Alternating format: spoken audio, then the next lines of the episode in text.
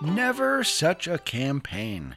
I'm Chris Mackowski, and today on the Emerging Civil War podcast, we'll be talking with my ECW colleagues Dan Welch and Kevin Pawlak about their new book on Second Manassas. Today on the Emerging Civil War podcast.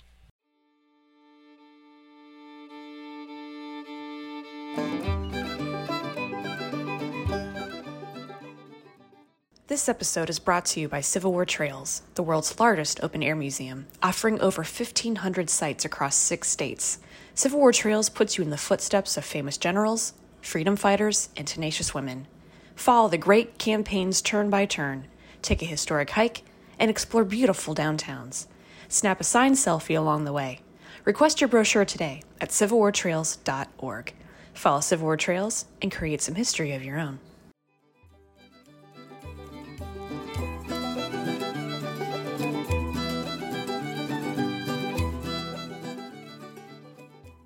Welcome to the Emerging Civil War podcast. I'm Chris Mackowski, and joining me for John Pope Love Fest Part Two is Kevin Pawlak and Dan Welch. Fellas, how you been? Good. How are you, Chris? Doing well, thank you very much.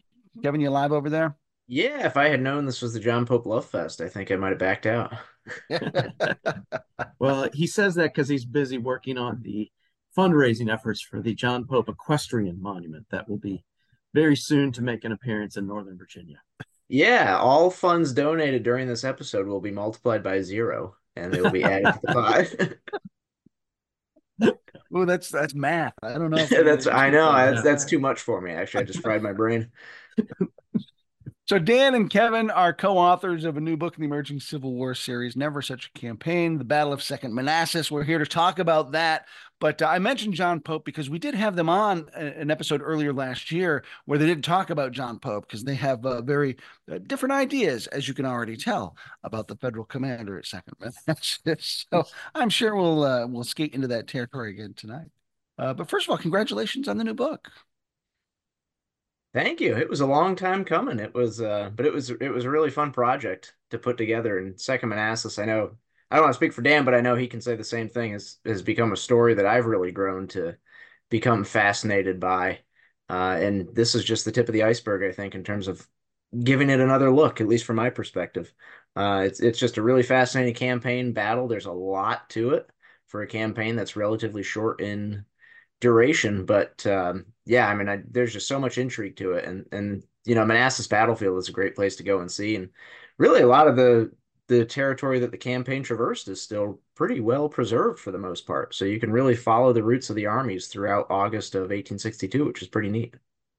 Yeah, I couldn't agree with Kevin more. I, you know, um, this project, uh, this book in particular, had started several years ago, and we we thank you, Chris, for your patience, and uh, we we definitely thank Ted Savas for his patience um, between COVID and um, we'd originally started this project with uh, a fellow ECW and ERW member, Rob Orrison, and, and Rob got heavily involved in in Rev War projects and his own Rev War books. And Kevin was gracious enough to come on, and um, what a what a treat it was. Um, the number of conversations that Kevin and I have had over the last year plus working on this project, um, not only on John Pope but the campaign in general. Um, and I, I will definitely agree with him that this is going to be just the tip of the iceberg for him and I as it as it relates to digging into Second Manassas. It is just a huge campaign. Um, there's so many personalities. There's so many far-reaching implications um, that come out of it. And you know, one of the things that that unfortunately happens for Second Manassas is, um, you know, Kevin's other bailiwick of the Maryland campaign. So it starts so rapidly in the wake of Second Manassas, and it becomes this, you know, the historiography in the last 160 plus years, uh, you know, the Maryland campaign has really grown to to be, you know, one of the campaigns of the Eastern Theater, and Second Manassas has all been but relegated to the the backwater of the Eastern Theater. So, uh, I, I, you know, again, I don't want to speak for Kevin, but um, I think this is going to be the tip of the iceberg for us, perhaps individually as well as collaboratively as we try to bring this story, this large story, back into the forefront of the Eastern theater and uh, Civil War discussions. there's also just the you know first Manassas, second Manassas, and and the first is always the first, and you've got the you know the first major battle of the war in the Eastern Theater. You've got the Stonewall Jackson story, and that much smaller battle seems to cast a much larger shadow over its much larger second counterpart. Uh, Kevin, tell me a little bit about you know why is that phenomenon something that that dogs second Manassas? Yeah, it's you know it's it's hard to say. Um, I, I'll steal a little bit of, of what the gentleman who we had the honor of having review our book and write our forward, John Hennessy, has said, a second Manassas isn't the beginning or end of anything. It's yeah. just a progression of events in the summer of 1862 in the Eastern Theater. So I think that's one reason. You also alluded to it as well. It's first versus second. Everybody knows the first. And uh, more often than not, uh, I've given many tours of Manassas battlefield, both of First Manassas and Second Manassas. When your general public comes to Manassas battlefield, they are there for First Manassas because if they don't know much about the Civil War, they at least know that the first major battle of the Civil War was at Bull Run or Manassas. They usually know about civilians coming out to watch the battle.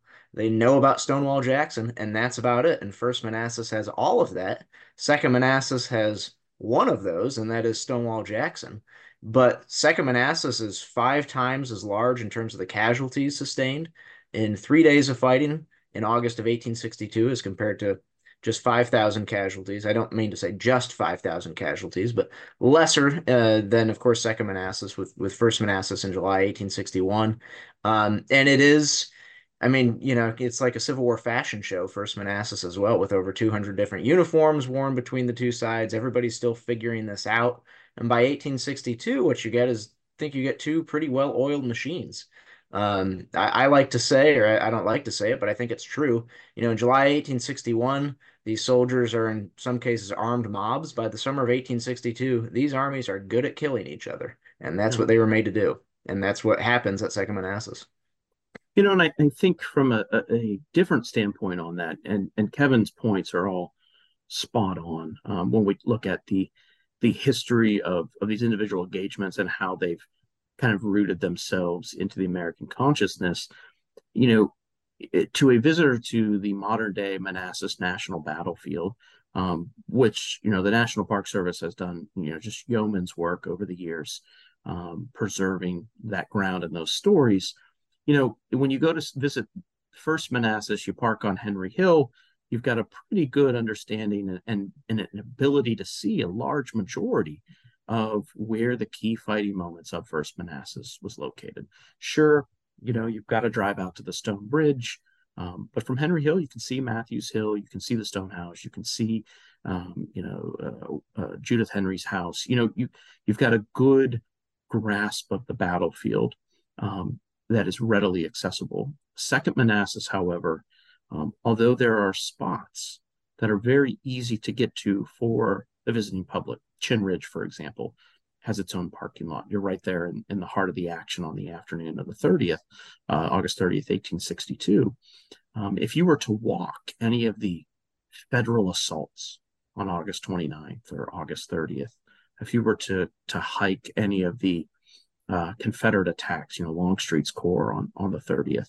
Um, these are all locations in which you've got to do some literal hiking, um, where there's not necessarily trails to get you everywhere, um, where there is thick, very thick, almost impregnable second growth forests uh, in the lines of assault for these federal uh, units that that attack on the 29th and 30th of August. So it's a much more challenging battlefield to visit than First Manassas, even though the, the ground is shared um, and the ground is preserved. Uh, it takes a lot more work for the, the the average person to go out and actually hike these routes and follow these units and be able to grasp a larger understanding uh, of the tactics and strategy on August 28th through 30th of 1862. And Kevin, kind of going back to something you said too, where you characterized the the armies of First Manassas as mobs moving around the field. And you know, if I were to oversimplify a little bit, um, you know, that to me that's that sums up First Manassas really well. Whereas Second Manassas, like there are incredible moving parts from a military history point of view. There is some fascinating stuff happening that you think people would want to sink their teeth into. And yeah. yet, for all these various reasons that both of you have talked about, uh, they, they don't really sink their teeth into it. Um, I, I, go back to a comment that John Hennessy said to me um, years and years ago about Second Manassas, uh, and he characterized it as the battle where Robert E. Lee's top lieutenants are all working at the peak of their performance as a unit. Um, and it might, so it might not be necessarily Jackson's best battle individually or Longstreet's best battle, but like Jackson, Longstreet, and Stuart worked together so well at the peak of their powers. And to me, uh, you know, that was a real key to opening that campaign up for me. Um, yeah. What are ways that the two of you have sort of, you know, discovered something that really shed an important insight on that battle for you? Dan, I'll ask you to to go mm-hmm. first there. What's what's a key insight you walked away from? That's a great question, I, and I think there's just so many of them. And I think what Kevin can attest to is um, the hours upon hours of, of phone calls and emails that we've shared during the length of this project, where we've had those new insights and and have looked deeper into aspects of this story. Um, for me, I, I think uh, as a John Pope fanboy, I, I, think one of the things, if there are folks that are familiar with this battle, where it falls in the timeline in the Eastern Theater, uh, we know John Pope comes from the West. And he's here and he has an army and he takes it Second Manassas and he's defeated. Uh, he makes these outlandish claims uh, and these general orders. And um, and he's soundly defeated. You know, the, you know the famous line. You know, I've never seen the backs of of uh, my, you know my enemies never seen our backs. You know, the whole background, the whole story of how we get even get to the start of this campaign, which which takes up a, a good number of pages uh, in our new book, but is essential for understanding, is a part of the campaign history and and narrative that I think a lot of folks are are not familiar with. Um, you know, when John Pope comes east, um, you know, and he's offered command of this army on several occasions, he turns it down. He says he he wants nothing to do with this plan. That the army that that Lincoln and Stanton are proposing to create for him is is absolutely in utter ruins and shambles. Putting them together um, again, refitting them, um, filling their ranks, training them, and getting them together as a collective fighting force and getting them out to battle in this this this timeline that that Lincoln and Stanton have proposed. He wants nothing to do with it. He knows it's doomed to fail from from the, the get go, um, but yet his hands are almost tied in some of the political wrangling that he has to do with Lincoln and Stanton in this situation. And he's got to make the best best of it as he can, um, including these general orders. I think a lot of folks, you know, when they think about Pope's bombastic, um, you know, where I come from in the West, you know, we don't are we don't talk about lines of retreat and all of this. Um, there's a lot of modern scholarship, including scholarship that that Hennessy had, you know, kind of laid the groundwork for that those orders may not necessarily have been written by Pope, or that Pope had any influence in their writing. That those orders had been written in Washington, had been either written by Stanton or Lincoln or both, um, had put some of their stamps and comments on them gave them to Pope and had Pope issue them. So there's a lot of interest and intrigue, um, really from July 1st of 1862 up through the time that Pope comes east uh, and, and, eventually gets out in the field with his army. So for me, that period has been incredibly enlightening. Um, I think the, on the flip side of it as well, um, and, and, Kevin may touch on this, I'm not sure, is uh, what's going on with McClellan and the Army of the Potomac at the same time, and the communication between McClellan, uh, Henry Halleck, once he arrives to the east. So McClellan to Halleck, um, Pope to Halleck, Halleck and Stanton. Um, this this complex web of, of of political intrigue and fight for military power and control via the telegraph wires. Um, it really sets the stage as a, a phenomenal opening act for what is going to be the Second Manassas campaign. Kevin, how about you? What are your what was your big enlightening insight? Uh, a couple things. I think one sort of touching on what, what Dan had just mentioned that the Second Manassas campaign is really a hinge point in a lot of ways that the war, you know, could have gone differently, especially in the Eastern Theater. If you have these two opposing men of John Pope and George McClellan, who everybody knows don't get along with each other, They view each other with a side eye personally. Um, they think the other's out to to gun the other one down essentially. But of course, what they represent is more than just two humans. They represent the two differing viewpoints and the two warring viewpoints in the North about what this war is going to be about. John Pope is brought east specifically to try and prosecute a harder war against the Southern home front and against Southern civilians. And that's the very thing that George McClellan was telling Abraham Lincoln not to turn this war into. And so you almost have not only a, a fight for survival with John Pope and the Army of Virginia and the portions of the Army of the Potomac that have joined Pope's army, but you literally have a, a fight going on, a symbolic fight going on between who's going to win out in this prosecution of the war. How is the war going to be prosecuted by the United States? Is it going to be this harder war that Pope is advocating, or that at least the Lincoln administration might be advocating through Pope, or that McClellan is in turn advocating. And of course, it's quite ironic that ultimately we know Pope's view of the war is going to win out over McClellan's view of the war, but McClellan actually comes out on top after the Second Manassas campaign because of Pope's defeat uh, at Second Manassas at the battle there. Um, one other piece of intrigue that I thought is is to me the the campaign is I mean the campaign and battle are both fascinating, but the campaign to me is really interesting. And before I had really started diving into the Second Manassas campaign, I thought it was a very complicated campaign, and it it certainly is.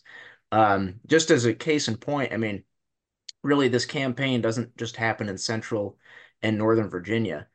It starts in some ways down along the Virginia Peninsula in June and July of 1862. And what you have is this process of moving McClellan's Army of the Potomac off the peninsula, uh, down the peninsula to get boarded up on boats, which is, you know, of course, the start of the Peninsula Campaign, essentially in reverse. And McClellan's army is being moved up to central and northern Virginia, and they have to find Pope's army in the midst of a moving campaign, and they don't know where Pope is, and Pope doesn't know where they are. And Lee is aware that they are joining together, and so it's just this this great um, complex situation between all sides of the Union armies trying to come together in a moving situation, a moving campaign, and of course Lee trying to prevent that. Um, but also with it, it's it's very much a cause and effect campaign. Um, Lee gets word that McClellan starts moving off the peninsula, and so Lee starts shifting his the weight of his army north of Richmond to try and defeat Pope before the Army of the Potomac and Army of Virginia can unite. Lee decides he's going to go around the left end of Pope's line down between the Rapidan and Rappahannock rivers. Pope finds out about that through a, a capture of orders at Verdiersville when he nearly captures Jeb Stuart as well. Pope pulls back behind the Rappahannock River. Uh, Lee tries to to get at Pope behind the Rappahannock River. He's not able to, so he ultimately will send Jackson upriver from Pope's line, get behind Pope's army uh, at Bristow Station on the night of August 26. John Pope is going to react to that. And so it's very much just a, once you really boil it down, it's a cause and effect of Lee is going to to throw one blow, Pope is going to react to that. Uh, Lee's going to then react to what Pope has done, and Pope is then going to have to react to what Lee has done, and, and ultimately it brings the armies right onto the the plains of Manassas itself by the end of August. And what's so great about that part of the story that Kevin was sharing is, you know, this cat and mouse game. Um, for me, another one of these interesting highlights is is really digging into the historiography of the Second Manassas campaign, which is not very deep. There hasn't been many secondary histories written on the battle, um, let alone, you know, primary source material. Though, you know, as Kevin talked about the disparity in numbers between First and Second Manassas, you would think that that would also equate to a massive increase in primary sources or, um, you know, veterans specifically writing um, accounts just of Second Manassas, and that's not necessarily the case. Um, but when we, when I was looking at the historiography, you know, one of the things that was so fun about writing this book is, is these conversations with colleagues, um, having the opportunity to discuss some of these interpretations with with John Hennessy. No one can uh, no one can write about Second Manassas. No one can understand Second Manassas without the immense amount of work and ground that that that John has laid uh, uh, for the campaign and the battle thereof. Um, but his you know, his book uh, Return to Bull Run, we'll give it a little shout out because it's really the yeah. seminal work on on Bull Run, and it's I think the, the the book that all other Second Manassas studies will be measured against forever. Yeah, we we relied yeah. on it heavily. That's for sure. Yeah. Yep. You know, and and one of the things that was so you know, as I was talking about, so great, so fun is is talking about these interpretations. So, you know, as Kevin was talking about this this reactionary match, you know, between Lee and Pope, you know, moving across Virginia, eventually making his way uh, northward. Both armies making their way northward. You know, there was this this phenomenal line, one sentence in um, a book by Joseph Harsh, and, and many of us that are familiar with Joe Harsh has probably written one of the, you know, best campaign studies on the Confederate Army during the war as it relates to the Maryland campaign. Um, sadly, you know, uh, Dr. Harsh passed away before he was able to to kind of offer the other viewpoint of the Union Army in that campaign. But um, Harsh's book, Taken at the Flood, was just one of three volumes that focused on it. And one of the other volumes that he wrote um, was called Confederate Tide Rising. And Harsh's contention was for you to understand the breadth and scope and nature of the Confederate Army in the Maryland campaign, you needed to understand the larger picture of the Confederate Army and Confederate states and governments' war strategy in 61 and 62. And so, you know, he covers many of those battles and campaigns in several pages, and he does for Second Manassas as well. And Harsh contended that John Pope, at every turn in this cat and mouse game uh, throughout August of 1862, had bested Robert E. Lee on every single occasion. And that Pope has, you know, for all intents and purposes, all the way up through about one o'clock on August 30th, uh, before uh, John John Porter's attack goes forward, um, that Pope has has defeated Robert E. Lee at every single turn, and that by August 30th, um, you know that's that's when Pope kind of loses touch with reality and sense John Porter and, and, thus loses the battle in the campaign for the Union effort, Union war effort. Um, which, after some discussions with with uh, John Hennessy, Hennessy has a different interpretation of that. And uh, Kevin and I have come to our own conclusions. Both of us were were hiking the battlefield in honor of the book coming out uh, just last week, and you know, even since the book has uh, reached the final phases and went through the printing process and is now out there and hitting hitting shelves and people's mailboxes, that you know my interpretation has changed. I, I was I stood behind Harsh for most of most of the time of research and writing this book, but I bump it back now to August 29th. I think by the time of the 30th, Pope's already lost the battle. Um, that you know he's bested Lee, in at least my interpretive opinion uh, of the content material, that, that he bests Lee all the way up through the 29th of, of August of 1862. So, you know, just another great aspect of studying this campaign. Now, now, when you guys are talking about the campaign writ large, what would you consider to be the bookends of the second Manassas campaign? And, and I'm particularly interested in, in how you see Cedar Mountain uh, as fitting in or not as part of that larger tale. Uh, Kevin, let me have you go first. Yeah, that's that's tough. Um, you know, I think very clearly in the summer of 1862, you can look at, at least by our definition, three distinctive military campaigns with the Seven Days campaign, Seven Days battles outside of Richmond, leading to the Second Manassas campaign that that leads into the Maryland campaign. And I understand the the reasoning for doing that. And of course, as historians and as the public reading history books, we like to have nice, solid, defined lines as to when things begin and when things end. And in a lot of ways, um, I, you know, you, you can, in many ways, I think, clump those campaigns together almost all as one. Yeah. Um, now there is some some break time, if you will, between, especially between the Seven Days battles and the Second Manassas campaign. But you really can't understand the more and more I started studying the Maryland campaign, and this is why I've kind of been drawn to the Second Manassas campaign, is you can't understand the Maryland campaign without understanding Second Manassas, and you can't understand the Second Manassas campaign without understanding the Seven Days battles. And if you want to draw it even further back, you can't understand the Seven Days battles without the Peninsula campaign.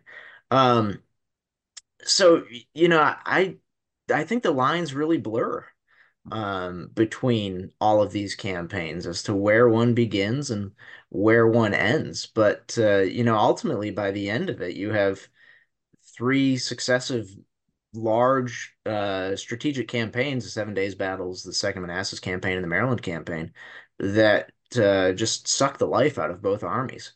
Uh, for a long time and claim over you know ninety thousand casualties between the two sides in a span of just three months. And you've got soldiers that are marching almost nonstop, um, marching and fighting nonstop for for up to three months uh, at this point. But um, I, I, do think that that Cedar Mountain is um, kind of an in between battle. It's it's not quite the start of the Second Manassas campaign, I would say, but it's also not quite the end of the Peninsula campaign. Uh, of course, you know Jackson will will hold on to the field for a time after Cedar Mountain, but then ultimately fall back, and so there really is no hard line that's drawn as to sort of when you when you follow a military campaign. A lot of times you see that there's you know the, the, starting line if you will between the two armies and then one army usually falls back and another army advances but cedar mountain doesn't do that it actually while the Confederate Army is going to advance during the majority of the Second Manassas campaign, Cedar Mountain actually, in in essence, forces the Confederate Army back um, mm-hmm. in a way. So it's almost like a false start, if you want to say that, for the Army of Northern Virginia, and then it's going to restart. You know, um, uh, about a week later or so, as Lee is really then focused on trying to get um, to Pope. Uh, also, by that time, by the time of, of Cedar Mountain, when Cedar Mountain is fought on August 9th, Lee has not fully committed to uh, attacking Pope's army yet. He's still not sure what McClellan is doing down in the Virginia Peninsula. And it's not until August 13th that Lee is going to join Jackson's portion of the army north of Richmond. So Cedar Mountain is sort of a, an odd in between battle, but it, it, certainly sets the stage for the main participants of the Second Manassas campaign, which of course is going to be John Pope, uh, Stonewall Jackson, and Robert E. Lee you know, if you've studied military theory in the 20th, 21st century, and even gone back into the late 20th century, 1990s, um, one of the buzzwords in you know some of the academies, um, some of the buzzwords in some of the officer programs is asymmetrical warfare, and I think for me the the campaign um, is very asymmetrical. Um, for John Pope and what becomes the Army of Virginia, for me, the Second Manassas campaign for the Union uh, begins when Pope is summoned east, because that's the beginning of a chain of events that leads um, to ultimately what occurs on the plains of Manassas at the end of August. But I, I concur with Kevin that for Robert E. Lee and the Confederate Army, the Second Manassas campaign doesn't begin until Lee takes the field until he arrives with Jackson, until Longstreet joins them, until we he starts making these attempts to get around Pope's army. Um, the campaign for Lee and, and, the Confederate forces has not begun yet. So uh, for me, very much the beginning of the Second Manassas campaign is is asymmetrical. A much earlier start date for um, the Union Army, a much later start date for the Confederate Army. As far as the ending goes, I, am not real sure, Kevin, if you touched on that or not. To me, the I think the the campaign is the end of the campaign is also asymmetrical. I, I think for the Confederate Army, the campaign is is over uh, after the the uh, the fighting at Chantilly or Ox Hill on September 1st. Um, Lee's army is, you know, bruised, battered, and beaten um, from months of active campaigning, casualties uh, during the most recent campaign and battle. Um, and, and, that's when he's going to withdraw and, and, take a few days to decide what to do next. Um, for the Union Army, however, I think the campaign comes to an end uh, just uh, uh, several days later, a little bit, uh, not even several full days later, when McClellan meets Pope outside of Fort Buffalo and very uh, gloriously and, and uh, uh, patriotically with you know his full staff and everybody there on horseback and you know the, the style that McClellan is known for relieves Pope of command. I think at that moment for the Union Army, the Second Manassas campaign officially uh, comes to an end. Um, did Pope have a little bit more room to maneuver between the Confederate Army and Washington? Perhaps could he have led Lee towards another engagement after Chantilly? Maybe. Um, we get into all these speculative what ifs. Um, but again, I think both the beginning and the end of the Second Manassas campaign is is asymmetrical based upon which side you're looking at. Dan, you talk about uh, John Pope getting called to the East, and that's sort of the start of the campaign uh, for the Union side in, in your mind. Um, and I want to go back to something you talked about earlier with Pope. Um, uh, and, and, to me, in some ways, I've, I've, and I don't have strong feelings about John Pope one way or the other, but I've, I've come to look at him in the same way I look at Amber, Ambrose Burnside. It's like there's a lot we can criticize. They're both easy to make fun of but they do get saddled with some things that weren't necessarily their faults. And as a result, um, they meet, you know, all sorts of calamity. And it's like, eh, you know, and so like there is some a little bit of credit where credit is due for both of those guys. And, and for Pope, I think people forget that this guy was brought to the East because he'd had a lot of success out West. Yeah. You know, like here's, you know, it's it's sort of like a preview of why Ulysses S. Grant gets brought to the East, right? Like here's someone who's out West, he's winning, he's doing a good job, he's a known quantity to Lincoln. I want this guy to come out and uh, and you know be a little rougher here, uh, and and Pope didn't want to do it, and then he shows up and and he he makes these big blustery boisterous statements which you know are perhaps a little bit of egotism, but maybe also just trying to infuse some uh, confidence in an army that doesn't know who he is, and it just gets read by the room in an entirely wrong way. And and so I. Dan, I, I know you're a Pope, a Pope advocate, Pope fanboy, as you said. Yeah. Um, help us understand, like, why and how can we look at Pope um, in a way that that helps us better understand the campaign rather than just easily dismiss them you know, as Kevin talked about, you know, having to understand these campaigns, you got to keep backing it up. So I think for Pope and what ultimately plays out at Second Manassas, you need to look at his career in the West, as you mentioned. Um, Pope is is very good organiz- organizationally. He has a very um, strong attitude towards being on the offensive, um, moving his troops quickly, um, constantly being the aggressor or on the attack. And so he has some of these um, smaller sized victories, but yet they're very important victories for the Union war effort when they happen um, in the late uh, stages of 1861 and early months of 1862, particularly the fighting um, that takes place at Island Number 10. You know, earlier in the program tonight, you know, Kevin talked a little bit about the, the difference in casualty numbers between First Manassas and Second Manassas. Much could be the same about Pope's victories in the West. You look at, um, you know, the size of, of the units that are involved in these these engagements and the number of casualties. And despite being a victory for Pope, they don't seem like very significant actions, but they're significant enough in the mind of the Lincoln administration um, that how he handles his army, how he organizes it, how he is aggressive on the battlefield, um, how he kind of um, goes above and beyond to get ahead of of, of scheduled uh, troop deployments and marching timelines and constantly putting pressure on the Confederate front. Um, you couple all that together, and it seems like a winning combination to, to the Lincoln administration. Where the train goes awry for us in, in popular Civil War history is um, we we lose some of those comparisons, right? So, you know, when Pope comes to the east and he's saddled with these these units, what what becomes the Army of Virginia, I mean, they're not nearly what Pope's been working with in the West. Um, the Army of Virginia, several of these units have just been absolutely thrashed by Stonewall Jackson in the spring of 1862. In the Valley campaign, he's got pretty high ranking officers that have no military background. They are political appointees um, that are in, in, charge of these men. You've got other aspects of what becomes the Army of Virginia for guys that have been on you know, duty guarding train lines um, that haven't seen heavy combat yet.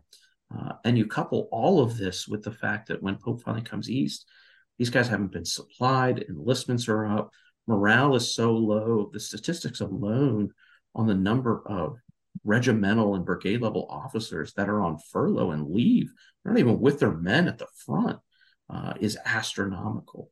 So when Pope comes east and, you know, Lincoln and Stanton pitch him the plan of combining these units, making it the Army of Northern Virginia and going after Lee's army, you know, Pope says there's just absolutely no way that these units are going to be uh, able to fight uh, anytime soon. He couples that with basically saying that he's not going to work with McClellan. And, uh, if if if Lincoln and Stanton can't get rid of McClellan, then you know he doesn't want this command either. So he doesn't want the command because the units aren't good, which I, the data bears out, the primary sources bear out.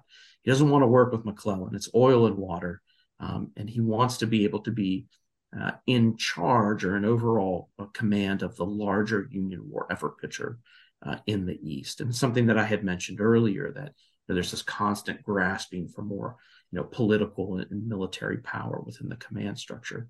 Um, Pope has a large ego, and he's always constantly looking to, to, to rise through the chain of command. And I, I think this is the opportunity he's been waiting for. I think for for us today, though, that you know where some of these cheap shots come at him is just from a lack of understanding of the day to day of what Pope's going through in June and July of of 1862. Um, you know, couple that with with some of the things that I just mentioned, some of the political intrigue. You know, Lincoln's not 100% sold on Pope. A lot of folks don't know that Lincoln makes a secret trip to West Point to go to talk to Winfield Scott. Now, the conversation's not recorded, but many uh, contemporaries of the time allude to the fact that Lincoln is going to, to West Point to interview Winfield Scott about John Pope. Is he the right man for the job? And Lincoln makes his return back to Washington from this secret excursion, and boom, Pope gets the job. So we can only say that Winfield Scott probably says, yep, he's the man for the job. So you've got all of these different things that are, are, are conspiring to getting him into command of this position. And and I think what a lot of us don't know about the June and July day to day going on of, of, Pope's backstory allows us to make those cheap shots. Much I mean, easier. he's he's eminently quotable, and all of his quotes make him sound like a buffoon. You know, unfortunately. Yeah. so, yeah. Kevin, I'm going to ask you uh, both about Robert E. Lee here in a second, but Kevin, let me ask you: Is uh, you have a less charitable view of uh, of Pope? Um, any reason why we should try to look at him in a more empathetic light? Be gentle, Kevin. um, yeah, no, I do think there is. One thing that is that I really have come to notice in reading about the Second Manassas campaign. Some of it is definitely John Pope's doing, but some of it is not as well as you think about the principles of war. Now, again, you know, Civil War generals didn't have these principles of war spelled out, but everybody knew essentially what they were like objectives. That's where I'm going, you know, having a clearly defined objective.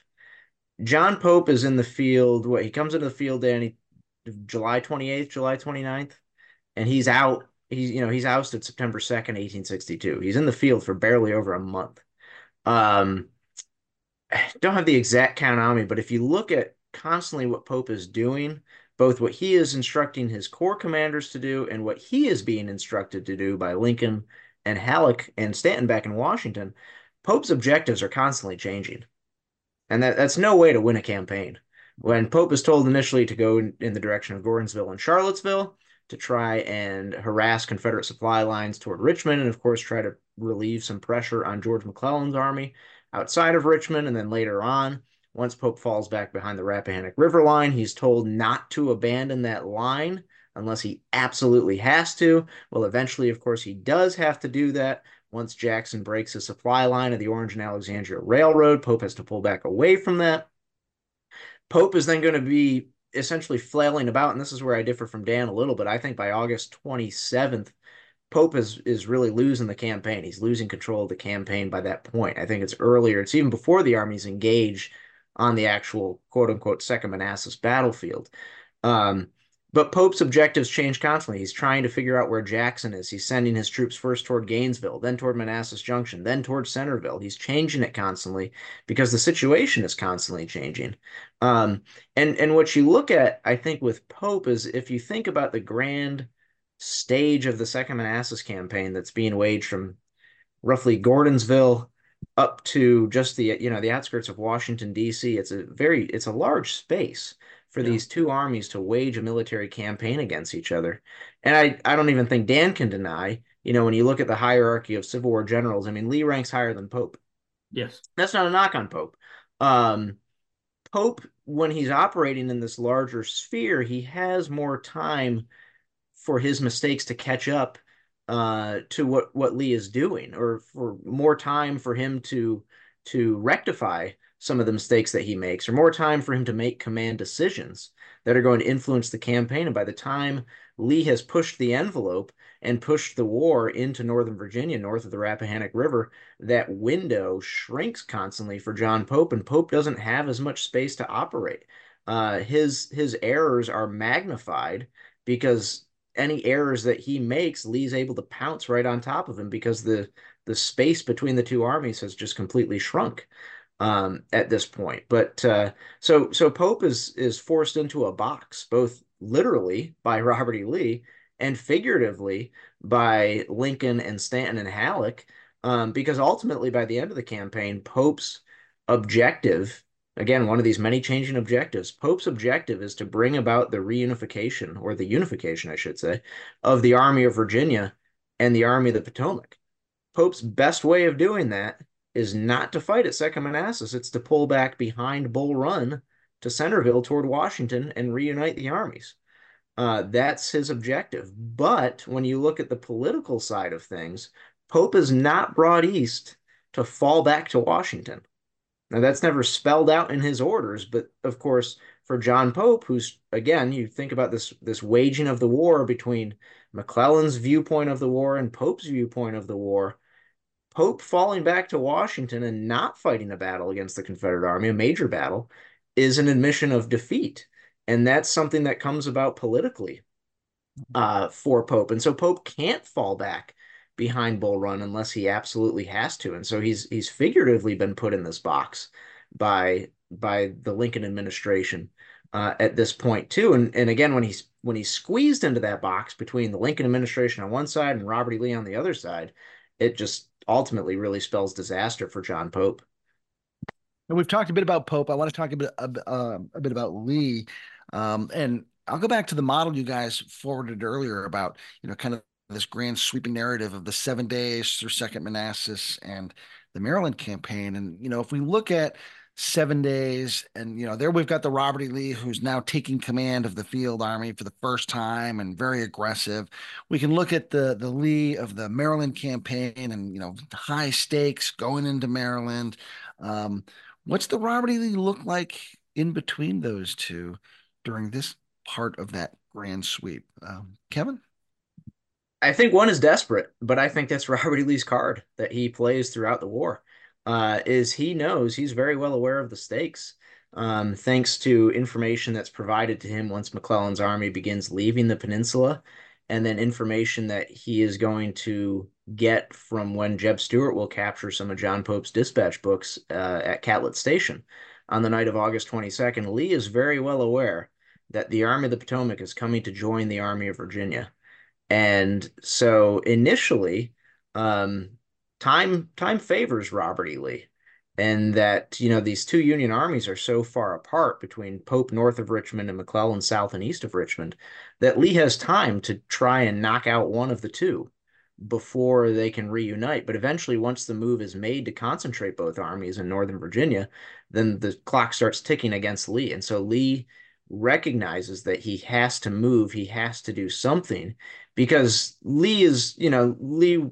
I think uh, even at this stage in the war, he he knew that the the clock was ticking on the Confederacy, that they had to win a a decisive battle, a decisive campaign quickly, because eventually the resources, the numerical superiority of the North were going to take hold, and it was nothing that anybody could have done to stop it.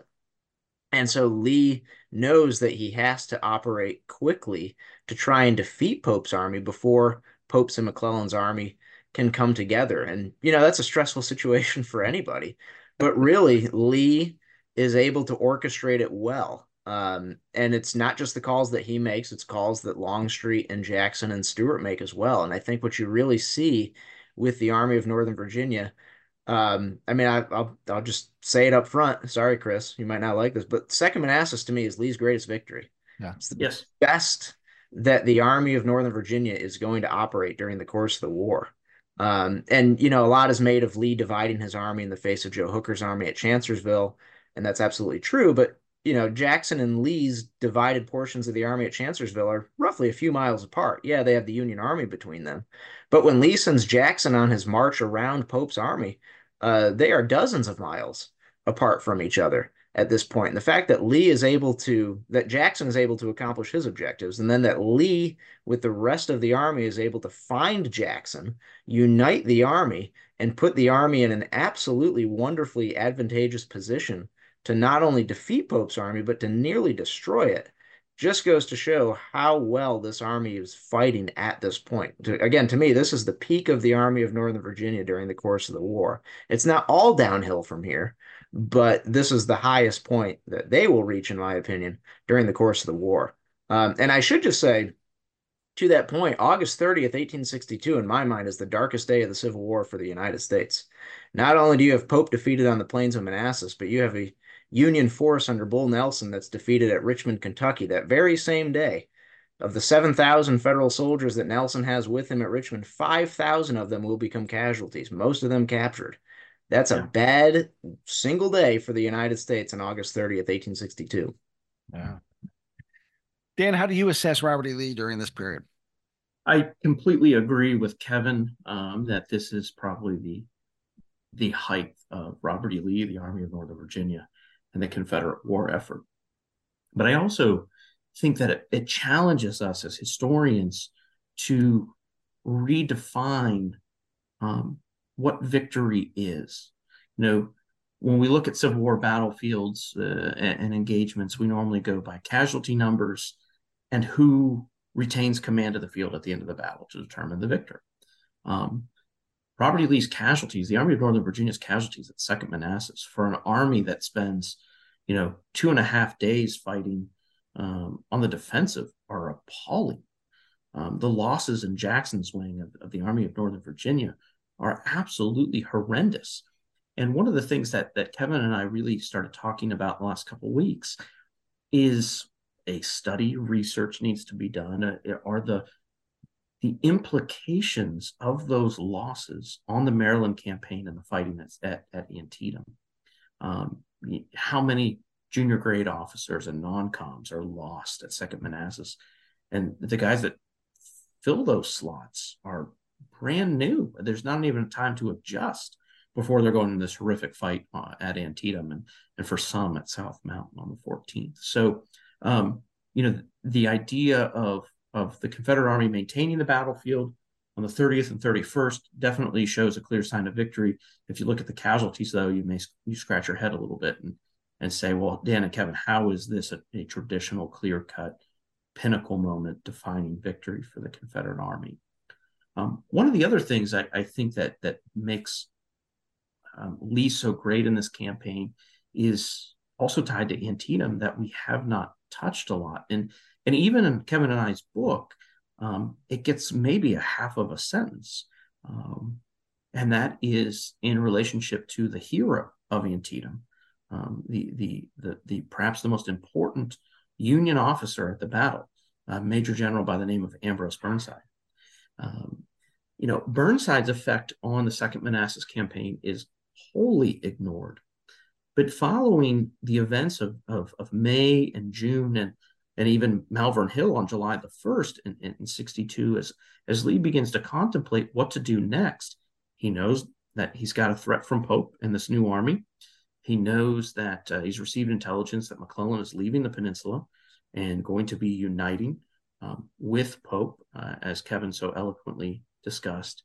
But the other threat that Lee is concerned about is Ambrose Burnside's command in Fredericksburg uh, at this time. That that that Lee is basically going to be boxed in in a classic military pincer movement. If Burnside is to march south from Fredericksburg, McClellan is to move back down the peninsula, and Pope is is attacking his supply lines through Culpeper County. Um, it's the end of the Confederacy. Uh, so you know Lee's strategic genius in selecting the right target in August of 1862, being able to read McClellan so well that he knows McClellan's not going to make a second attempt on Richmond, to be able to send Jackson uh, out towards those rail lines out in Culpeper County, um, to be able to um, reinforce Jackson, continually stripping his own front in Richmond by, by sending Hill's division uh, out to support Jackson, um, pretty much writing off Burnside as a threat and solely targeting the destruction of Pope before McClellan can get unloaded in DC and Alexandria, um, I really think shows Lee firing on all cylinders during during the summer of 1862. One of the things that I've always thought too was really important about uh, Second Manassas for Lee is that, um, you know, here's the win that that almost makes Europe declare uh, independence for for uh, for the South, and they're like, well, we'll just give it one more time, one more time, mm-hmm. and of course. Antietam's a setback in that, but by this point, Lee's strung together such impressive victories that he can sort of politically survive Antietam and then get that next victory at Fredericksburg and then out of Chancellorsville. So like, um, you, you know, it, it really does a lot to kind of secure and cement his position as commander of that army. And I think it also is, is really key in that you know, Pope gets replaced, McClellan gets reinstalled, which in effect, once you get through the Maryland campaign, um, buys the Army of Northern Virginia a couple months to catch its breath because McClellan's the guy in charge and he's not especially aggressive after that battle. Um, and so, like, there are there are a lot of repercussions to Second Manassas that help Lee out in ways we don't necessarily think about.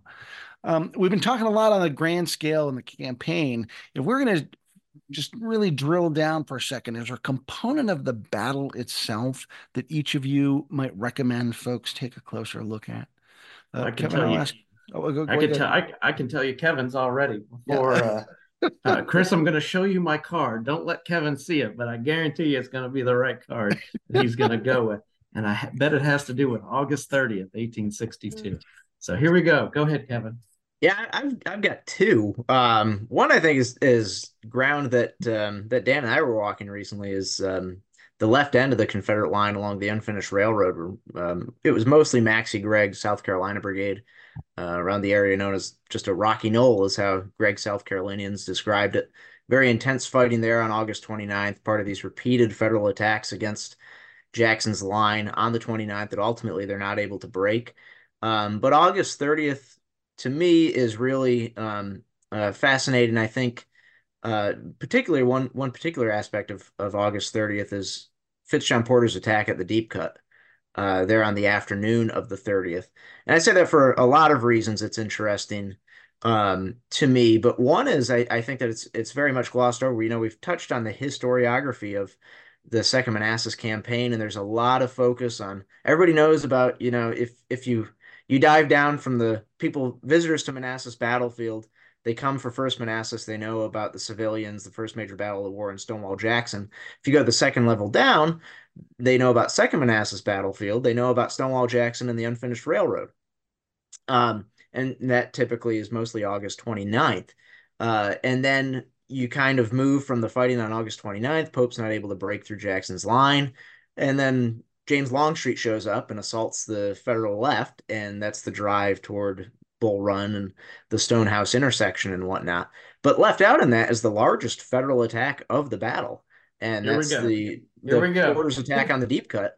Uh, Fitz John Porter's attack at the deep cut, portions of the Fifth Corps, and also portion, portions of Irvin McDowell's Corps uh, attacking sort of just left of center of the Confederate line at this point, uh, just northeast of the hinge of where Jackson's and, and Longstreet's lines come together. For me, it's um, it's a very evocative place. The Park Service has done a really nice job of clearing that out lately and opening up those view sheds so that you can really see the terrain and what it would have looked like uh, on August 30th, 1862. There's some great walking trails there. It's site of one of the only monuments on the Second Manassas battlefield. Um, and it's it's just a, a, a fascinating attack. And I would actually argue we've been talking about the lack of historiography for a long time, partially because of that attack at the Deep Cut. Um, in the 1800s, at, shortly after the Civil War, I haven't done the math on this, I'll admit, but I think I could make the argument that Second Manassas is the most highly publicized battle that's talked about after the Civil War, even more so than Gettysburg, yeah. for the simple reason of Fitz John Porter's court martial. Uh, that takes place in, you know, eventually he's court martialed in January of 1863, but then Porter's 23 year fight to try and correct that, uh, in his opinion, uh, leads to the Schofield Board in the 1870s and 1880s. And I've been going through uh, going through back that uh, again and reading through it. And I mean, if in my opinion, if you want to know how a Civil War army functioned from 1861 to 1865, read the transcripts of the Schofield Board. This has everything in it of what were roads like, what was the order of march for different brigades, how fast was a brigade supposed to march in terms of miles per hour. I mean, it has everything. And this takes up thousands and thousands of pages. It goes all the way to the halls of Congress. It's talked about in newspapers all over the, the place. And so the deep cut is one of the most detailed places that's written about and talked about by veterans after the war for the very reason that it is the in some ways the epicenter of the Fitz John Porter versus John Pope um, fight that that will go on from 1862 all the way to 1886. Kevin, I understand that someone's uh, uh, thinking about writing a really cool book about that. Is that, true? Yeah, I am. Uh, I am working on that. Um, somebody on this podcast is pushing me to do that. Uh, in a good way, though. Um, but yes, I, I mean, I, I will admit I have found the story of, of Fitz John Porter to be fascinating. Is he perfect? Absolutely not. Uh, and that's where Dan and I always kind of jaw back and forth at each other with with John Pope and Fitz John Porter. But I mean, it, it really is an incredible, incredible story. Uh, and and again, the the detail that is talked about when these veterans come back, either during the, the original court martial trial in 1862-63 or in 1879-1880 with the Schofield board, the, the detail that they cover is just phenomenal. I mean, it really is riveting stuff. Um, you know, if, if you're you want to dedicate yourself to reading about 3,000 pages worth of transcripts, it's all for you. Um, but uh, it, it's really good stuff. So the, that's why I'm I'm fascinated by the deep cut. Uh, is just the amount of detail that common soldiers, colonels, general officers go into uh, about that fight.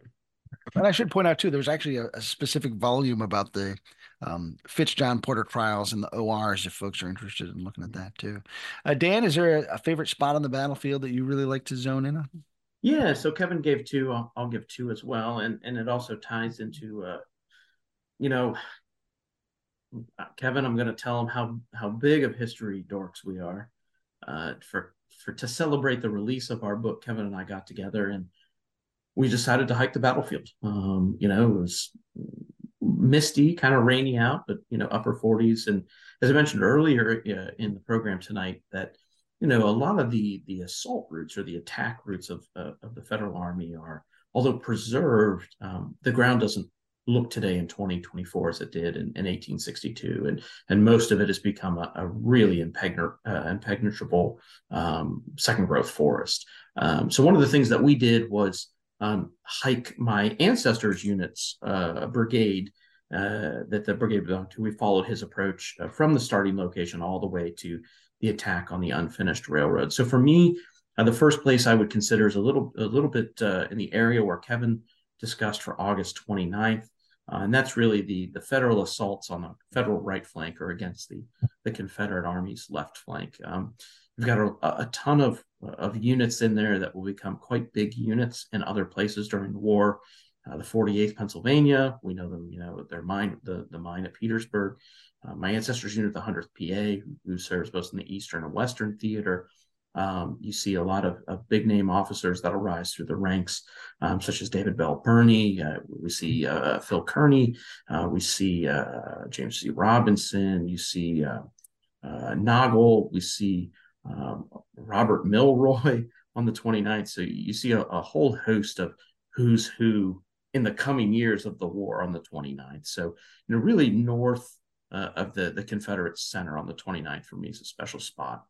And then um, on the 30th, it would definitely have to be uh, Chinn Ridge. Um, as, a, as a native Ohioan, as a Buckeye, uh, McLean's uh, Ohioans uh, on on Chinn Ridge just uh, you know sacrificed themselves um, to ensure the that this Confederate onslaught on the 30th by Longstreet's wing, the Confederate Army is, is slowed down enough. And, and what those Ohioans do, and and later other units from you know Zealous Tower, B Towers Brigade, and and some other federal units that are sent in that area to Chinn Ridge, um, is they basically they snatch a complete victory from Lee's army. Um, you know, the objective on the 30th for Longstreet is Henry House Hill, uh, and the fighting, uh, the obstinate defense uh, that the federal units on Chinn Ridge put up um, sets Longstreet's attack so far backwards uh, uh, into the afternoon that and, and and so many casualties and energy expended uh, that Longstreet just isn't able to get to that final push successfully over the Sudley Road and to capture Henry Hill um, before darkness. So Chinn Ridge, August 30th, any of the federal attack routes on the on the uh, uh, the federal right to the Confederate left on the 29th. Those are special spots for me. You mentioned Longstreet, and, and you know people think of him as, as a defensive general, and like Second Manassas is like one of his best days of the whole war, and he's on the offense. I mean, what a hammer! Yeah. Um, Kevin, let me ask you to give a little pitch for a, a, kind of an out of the way portion of the battlefield, and that would be Kettle Run, which uh, is in your office, basically. yeah, I have the uh, the honor and the pleasure of being able to work on the Kettle Run battlefield where my office sits. Uh, so the Kettle Run battlefield is part of the Bristow Station Battlefield Heritage Park, which is managed by Prince William County.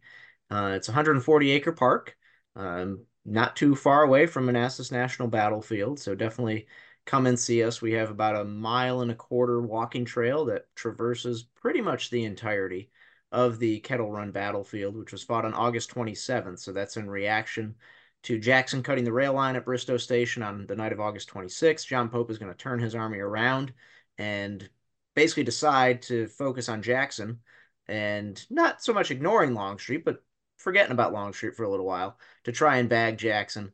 Um, so it's it's not a well-known fight. Uh, it is not the bloodiest of, of fights, only about 600 casualties between the two sides on the afternoon of August 27th, but it is, in my opinion, it's it's the battle that really John Pope uh, uh, becomes fixated on it. John Pope arrives on the battlefield at the end of the fight. He sees Jackson's uh, the the lone division that Jackson leaves behind at Bristow Station under Richard Ewell withdrawing, and uh, that is to me John Pope's sees that he can drive Jackson from the field, he can win, and he sees that he has just done that. And it's shortly after that that Pope orders the concentration of his army on Manassas Junction. And it's where, Chris, I think you said it earlier, uh, John Pope is quotable, for better or worse. Yeah. Where he issues the orders uh, for the next morning that uh, his army is going to converge on Manassas Junction and we shall bag the whole crowd, as he puts it.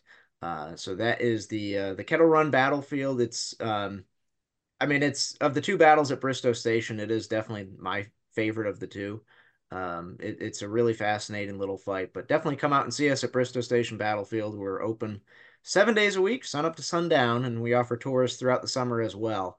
Um, but uh, you'll you'll probably see me out there, and if you come out there on the afternoon of August 27th, no matter how hot it is, I will be out there walking the fields of Kettle Run.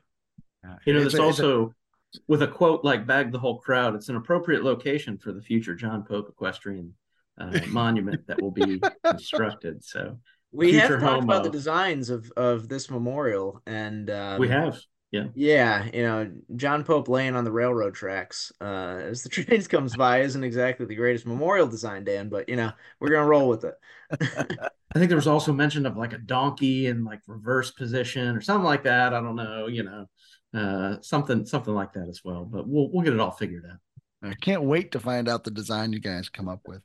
Uh, before we wrap up, uh, any final thoughts? Anything you want people to think about as they uh, pick up your book and read it? Uh, Dan? Yeah, I, I think uh, before I give that final thought, uh, again to thank everybody in this project. It was a very long time coming, and and hopefully one of the things that folks walk away with this evening is just how big the campaign and battle truly is. And so, you know, there's a lot of, of, of lot of niche experts out there that that helped Kevin and I along the way. Drafts of the manuscript being read. Uh, big thanks to John Hennessy for for reviewing the manuscript and giving us some insightful comments um, and and challenging us on some of our interpretations, which um, you know is really the fun part. Uh, for us in, in telling this story. So uh, a big thanks to, to you, Chris, and and Ted and, and John and so many other folks uh, to getting this project across the finish line. Uh, I guess for my final thought then uh, about picking uh, this book up is is to really walk into it with an open mind. Um, you know, don't be afraid of of all the unknowns of Second Manassas because there are a lot of them. You know, uh, John Hennessy's book Return to Bull Run, you know, written in the '80s, I believe it came out now, late '80s. Um, you know, has really been the only big work. Scott Patchan focused on Chinn Ridge uh, around the 2010s, um, but really a complete narrative history. It's it's been a long time coming, and and uh, Kevin and I's book um, is going to cover a lot of ground in just under 200 pages, and come into it with an open mind and uh, be ready for some things you probably haven't heard of before, um, some wonderful uh, quotable John Pope moments uh, throughout the narrative, and um, some really good firsthand uh, primary sources. I think one of the things Kevin and I have worked on several times now, and some of the books we've we've co-authored together, is is bringing some um, images of soldiers that haven't been published in a while or published at all, uh, and sharing their their thoughts and their their moments and their experiences um, at these places. So um, we hope that uh, you'll enjoy Never Such a Campaign. Kevin? Yeah, I'll, I'll, just echo what Dan says. You know, I, I like to say, um, you know, there's always one name on the cover of books, or in this case, two. Well, actually, I guess we have John Hennessy because he wrote the foreword too, so three. Uh, but it, it's it's a lot more than three people that work to put together this book, and so we are really appreciative of everybody, Chris yourself included, that was able to help us get this book over the finish line and uh, turn it into a, a product that I I was really excited to get the boxes and open them up, and I think it turned out really well. Yeah. In terms of the the book itself and what I hope people will get from it, I think one thing that's a staple of the Emerging Civil War series is not only is this a good book for you to read in the comfort of your armchair, but we hope it will get you out of your comfort zone a little bit and driving into some Northern Virginia traffic to see the uh, in Central Virginia too, to see the sites of the Second Manassas campaign and to just really get a sense of just how vast of a campaign this really was.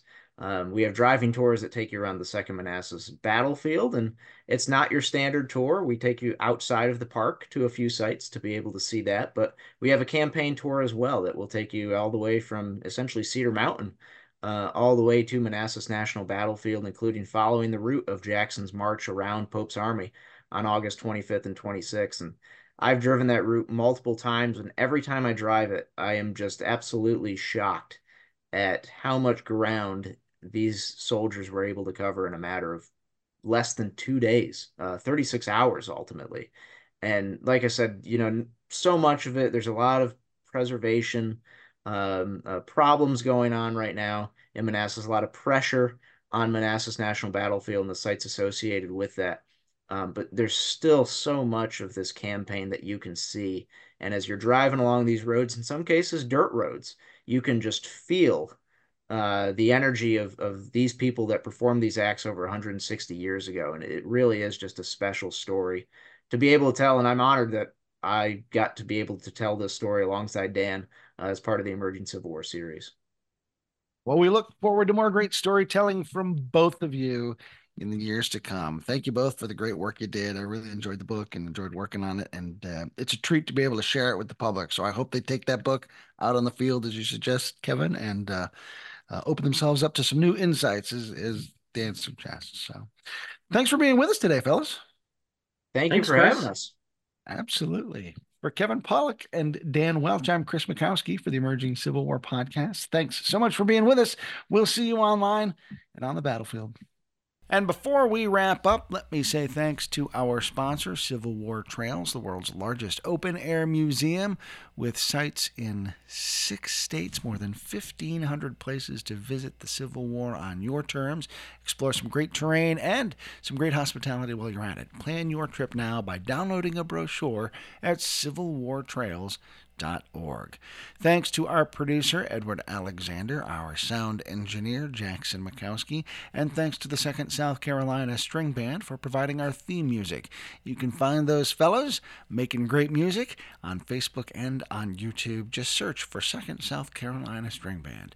And don't forget to join us online at emergingcivilwar.com. More than 30 historians providing free content every day. And we want you part of that mix because we believe in the Civil War is America's defining event, and we want to help make sure that people continue to explore and learn from that exciting interesting, and tragic experience. Join us at emergingcivilwar.com. For Dan Welch and Kevin Pawlak, I'm Chris Mackowski. Thanks so much for being with us. If you like what you hear, please be sure to share, subscribe, uh, tell your friends, let everybody know that the Emerging Civil War podcast has some cool conversations underway. I'm Chris Mackowski. Thanks for being with us. We'll see you online and on the battlefield.